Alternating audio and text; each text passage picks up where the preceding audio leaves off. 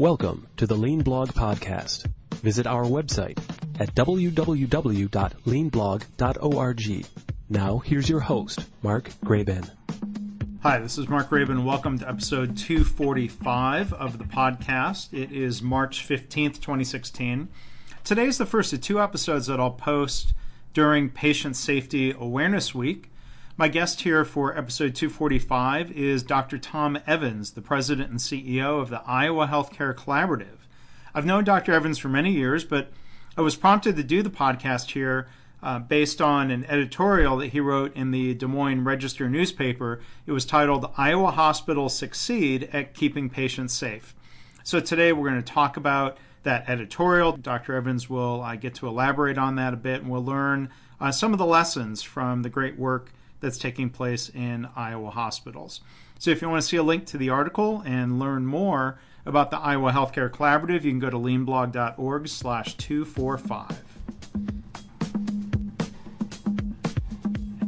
Tom, thank you so much uh, for being a guest here on the podcast today. Thanks, Mark. Looking forward to it. So, you know, before we get into you know the real you know core of the healthcare improvement work that's taking place in Iowa, uh, can you first introduce yourself and your background, and, and maybe weave into that how you got involved in healthcare quality uh, more broadly? Okay. Um, well, uh, my name is Tom Evans. I'm a, I'm a physician. I'm uh, I'm actually a family doctor and practiced for 13 years and found all kinds of things during that time. It was very frustrating. I kept finding things that um, we did when we were trying to practice medicine and whether I was referring to specialists or to hospitals or even trying to get my patients engaged in different ways to do things in different ways, I just found tremendous inefficiency. It was very difficult to try to, or very frustrating to me to try to figure out how do we do this better. And I kept finding myself asking the question, how do we do this better? Um, it kind of led me to start looking into healthcare quality, and I became interested in it. I started to participate in different projects with with a, the health system I was with, and eventually just found myself sucked more and more into administrative medicine, and most of the time focused on the whole concept of how do we improve healthcare quality and safety. Um, one thing led to another. I became the chief medical officer for a, a large system in our state, and and then in 20 um, in 2005 left that job and started the institution I'm running now called the Iowa Healthcare Collaborative, and that organization is a provider led uh, initiative. We work with all of the systems, all of the hospitals, all of the physicians in the state. So think of it as a provider led initiative to improve quality, patient safety, and cost in Iowa. So that's been, we've been around now between 10 and 11 years uh, driving statewide quality improvement strategies. And in the course of that, are the different hospitals and health systems around the state, do, do, they choose to become a member? Is there any involvement with the state of Iowa? I'm just kind of curious, hear more a little bit about that structure. Yeah, great, great question. Well, first of all, we when we started this thing, we really had the concept of a statewide initiative. So who we partnered with, uh, we do not have members. Uh, what we did is, and we don't have members because we didn't want anybody to be able to say they weren't a member, therefore they didn't have to do quality improvement in the state. So what we did is we partnered with the State Hospital Association and we partnered with the State Medical Association. So, um, and, and those two organizations who obviously are member organizations, they're highly incented to make sure that their members are happy. But also, we're in a time when healthcare is transforming. So these organizations have significant interest in equipping their members for the future. So um, while those organizations, which are kind of partners with us, focus on advocacy and uh, equipping their members, we have kind of served as a, a, a cross link between the doctors and the hospitals, but also um, a change agent within the state, a provider led change agent for healthcare, uh, defining healthcare quality in our state and advancing that as we work to transform care. Well, great. Um, I want to go back and, and, maybe see if you could elaborate a little bit on you know what it, what it was like for you practicing medicine and some of those inefficiencies and difficulties and frustrations. For people listening who may only know you know the, the perspective of sitting in the in the exam room and waiting for a while not knowing what's going on uh, behind the scenes can, can you maybe paint a picture a little bit about what were some of the common things that were frustrating to you as a practicing physician? Well that's just a great question. Um, you know and especially for your audience who kind of are really concerned about performance improvement. I, you know, when I was practicing, uh, I guess it, I never really thought about it. I'm talking to folks from the other end of the table here, but, but, but in my situation, you know, you, you bring people in, there were frustrations with how do I, how do I adequately communicate with my patients? How do I help my patients actually understand what I'm saying? And one topic was the whole concept of health literacy I could say something, but they didn't get what I was saying. And if they didn't get what I was saying, they wouldn't do what I was asking them to do. And a lot of the time, a lot of physicians or a lot of healthcare will will just kind of say, well, those patients are non-compliant.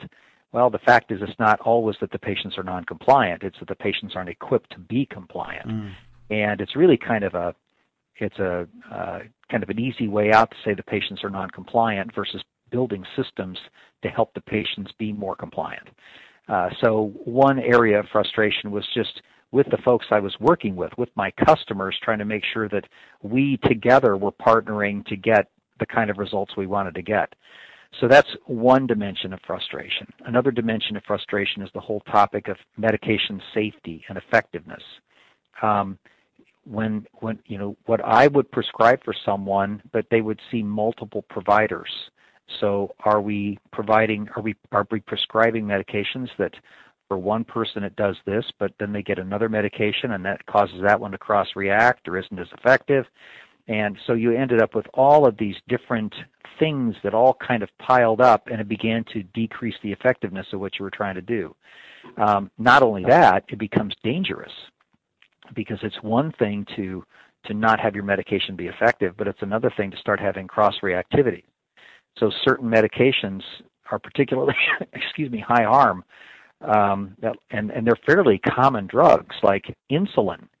Insulin that we use to treat our diabetics, um, we always use it to try to lower blood sugar, but a lot of the time we can, if we're over aggressive, we drop it too low, and people can have, uh, they can go unconscious. So there there are problems with that. Blood thinners, another common category. Uh, if they're too thin, you can give them a stroke. If they're too thick, you can give them a stroke. So how effectively we managed medications was another area of frustration. And then, not to go into too much here, but a third area that just would drive you nuts is care coordination. How well do we get our pa- if I send my patient to a specialist, do I get the information back? I send them there to get answers, but how well do we communicate across the system? And often, historically, that process has been abysmal. So, um, trying to make sure that we're coordinating the care that patients are receiving at all these different sites effectively. And you know, I know what we're supposed to be theming around here is is lean, but when you think about it, just with the three areas that I mentioned there, you can see that the whole situation is rife. It's all kinds of performance opportunities that uh, we can improve things on. Yeah, and you know those those issues you you brought up. I mean, I think it, it goes to show, you know, for people who are working in hospitals, when when you uh, engage physicians and ask them, you know, I, I, guess you know, sort of like we're we're doing this discussion, what what bothered you, Doctor Evans, and um, you know, bring up issues that are important to you, uh, issues that are important to your patients, and you know, trying to work together on these issues, I think is more effective than trying to say, "Hey, we're going to go do lean." You know, people might say, "Well, right. Well, who cares?" But I want to solve these important issues and um, you know, uh, issues of, of communication and uh, systems come into play. So, you know, what we said in your first point of, you know, uh, not blaming patients for being non-compliant and understanding what gets in the way of that. I, I see a similar discussion taking place in hospital medicine where the tables get turned on the doctors and you know administrators I think unfortunately, um, you know, they're too quick to blame the doctors for not complying with some uh, protocol or, or, you know standard way of doing things instead of asking, okay, well, you know, why? What are the barriers? That that seems like a far more constructive thought process. Uh, that's what I, you know, happy to hear you describing it that way. Well, by the same token, you know, and I am a physician, but I'm not going to let us off the hook. Um, a lot of the time, um, physicians don't uh, adhere to standard evidence-based practices. They weren't trained that way. Uh, matter of fact, the the whole mindset of a physician is that um, we go out and we get training, and then we we we every every single patient is a custom build. And while that all sounds great, um, it's almost like we learn how to do it all over again every time, mm. And uh, it actually introduces quite a bit of variability. The it, it's it's important for people to know, and, and maybe they already do, but you know, over the last 20 years, we've developed a very impressive body of what's called evidence-based medicine. And it's just basically lean principles. What should we do every single time? So identifying what works and making sure you're doing those and identifying the things that don't work very often and trying to eliminate those from the process. Um, so there's a lot of that going on in medicine today, but often the physician will kind of say, "Well, I wasn't trained that way. Excuse me, I need. To, I, am not going to get involved in this process improvement stuff. Excuse me, I need to go see patients." And we we tend to uh, pull away from the process rather than embracing the process. So, is, some of that changing over time in, in medical education to um, to better embrace evidence-based sure. medicine without it turning into, you know, I guess you know the the concern or the pushback we often hear I, I, and I totally understand it. If it goes too far in the other direction, now you get quote unquote cookbook medicine or something that's maybe inappropriately inflexible instead of inappropriately variable. What what are you seeing um, happen out there? Well, we could go all over on this one, but you know the term cookbook medicine was very popular in the 90s, and in the 90s, um, you have to remember what was going on. If our job was to increase the value of care, and if value is quality divided by cost. Mm-hmm. We didn't really have much with regard to evidence based medicine that we could objectively measure the quality. So when you started to talk about increasing the value and you don't have much on quality, we, basically value equals 1 over cost.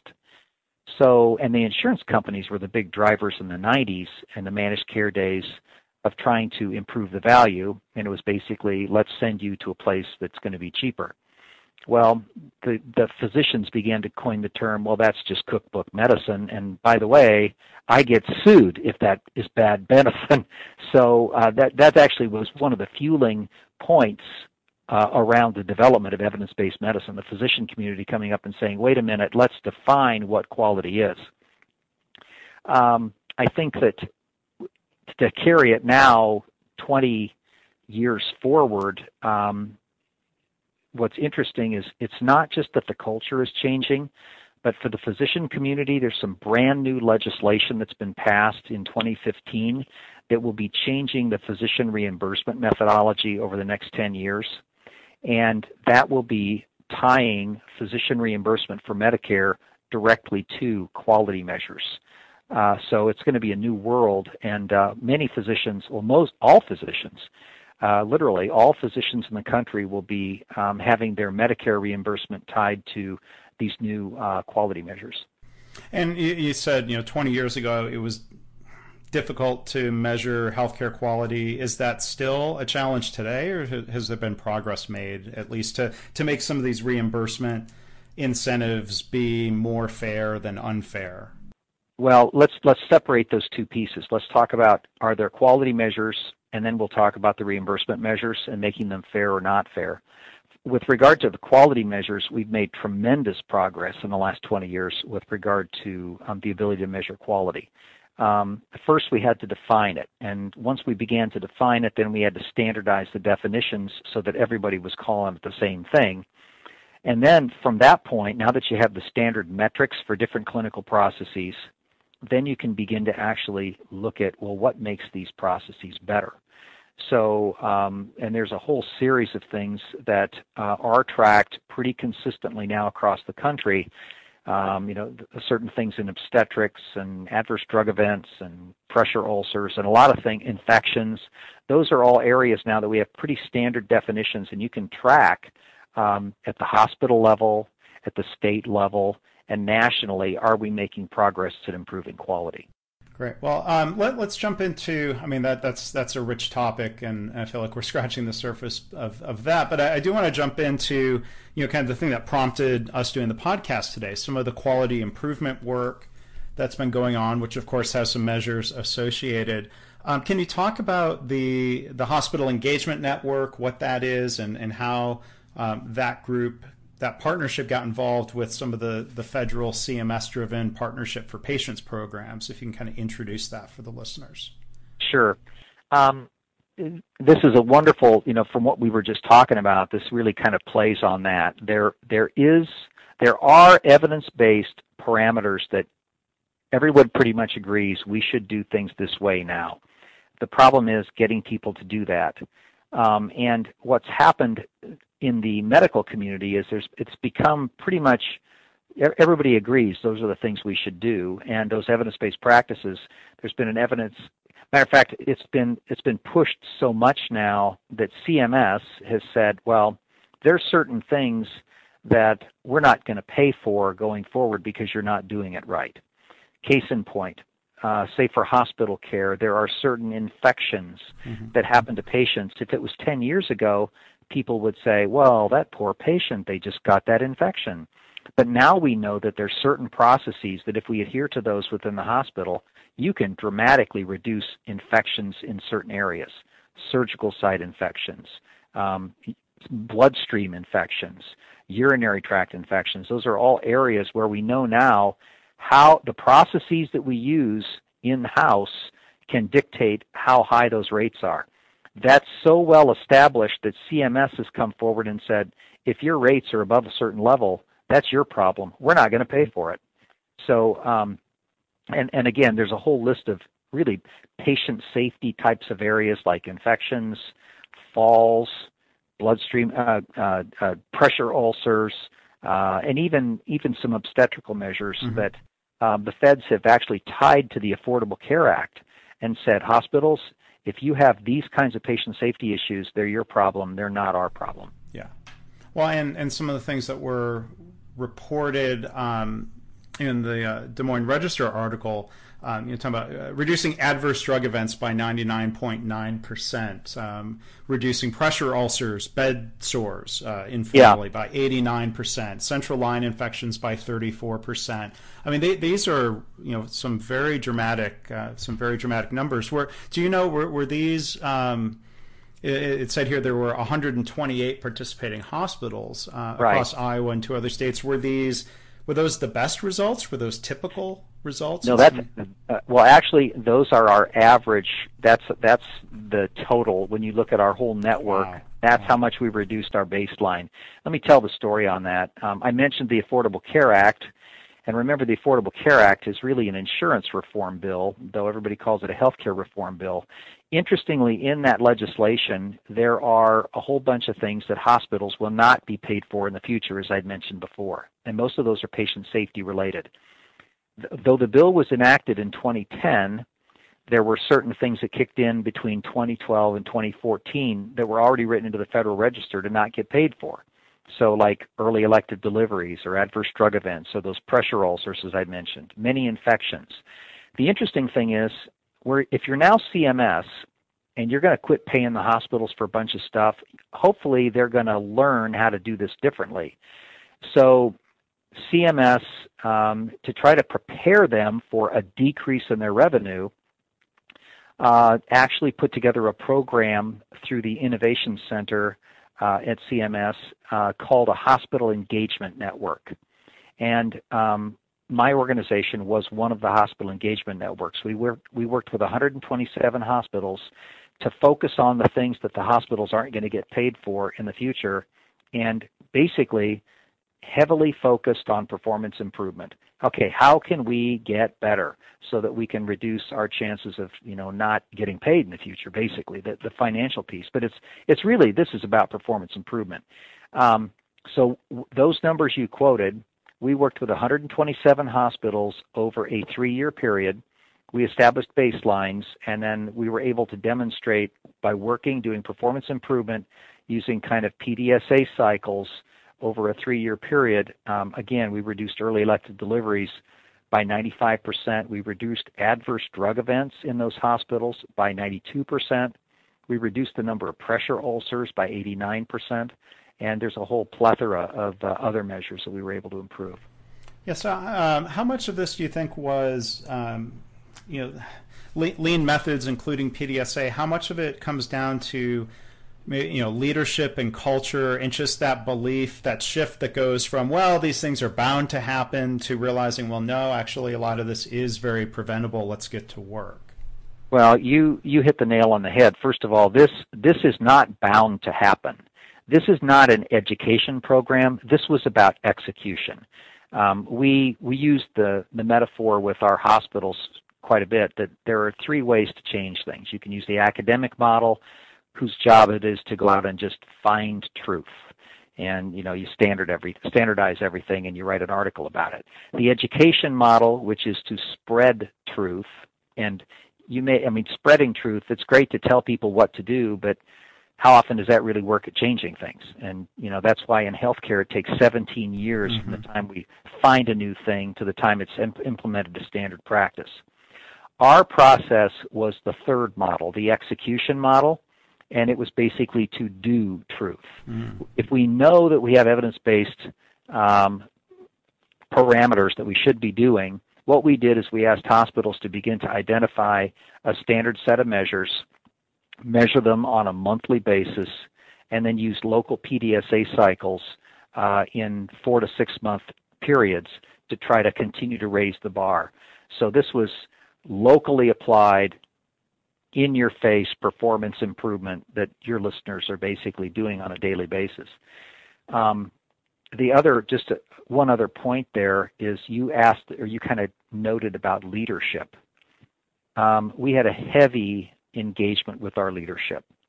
Um, and we we challenged leadership not only with regard to their organization's um, numbers, but we challenged leadership to understand what needed to be done and then remove the barriers so that people could get about the business of improving. So we had a heavy focus on leadership as well. Yeah. Well, that, that's great, and um, I was happy to see those results. Happy to hear about um, how uh, organizations in Iowa and a few other adjoining states are, are making great progress there. So, um, want, want to thank you, Tom, uh, again for the listeners. I guess has been Dr. Tom Evans from the Iowa Healthcare Collaborative. Um, their website is ihconline.org.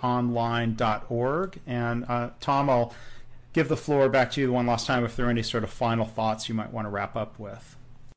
Well, thanks, Mark, and I, I appreciate you asking me to come today. I, I guess the only thing I'd close with is this is the right thing to do. And uh, though sometimes it feels like we're all Don Quixote and we're jousting with windmills with regard to performance improvement, um, this is the right thing to do. Interestingly, it's no longer just, oh, wouldn't it be great if someday if it would happen? Because healthcare transformation, as we move from a volume-based to a value-based healthcare system, the momentum is building and it's actually moving faster. So I just would encourage the people who are on the line, um, you're doing the right thing and um, you are a precious resource to organizations. Keep up the good work. All right. Well, thank you. Uh, Tom, thanks so much for uh, being a guest here with us today. Thanks, Mark. Thanks for listening. This has been the Lean Blog Podcast. For lean news and commentary updated daily, visit www.leanblog.org. If you have any questions or comments about this podcast, email mark at leanpodcast at gmail.com.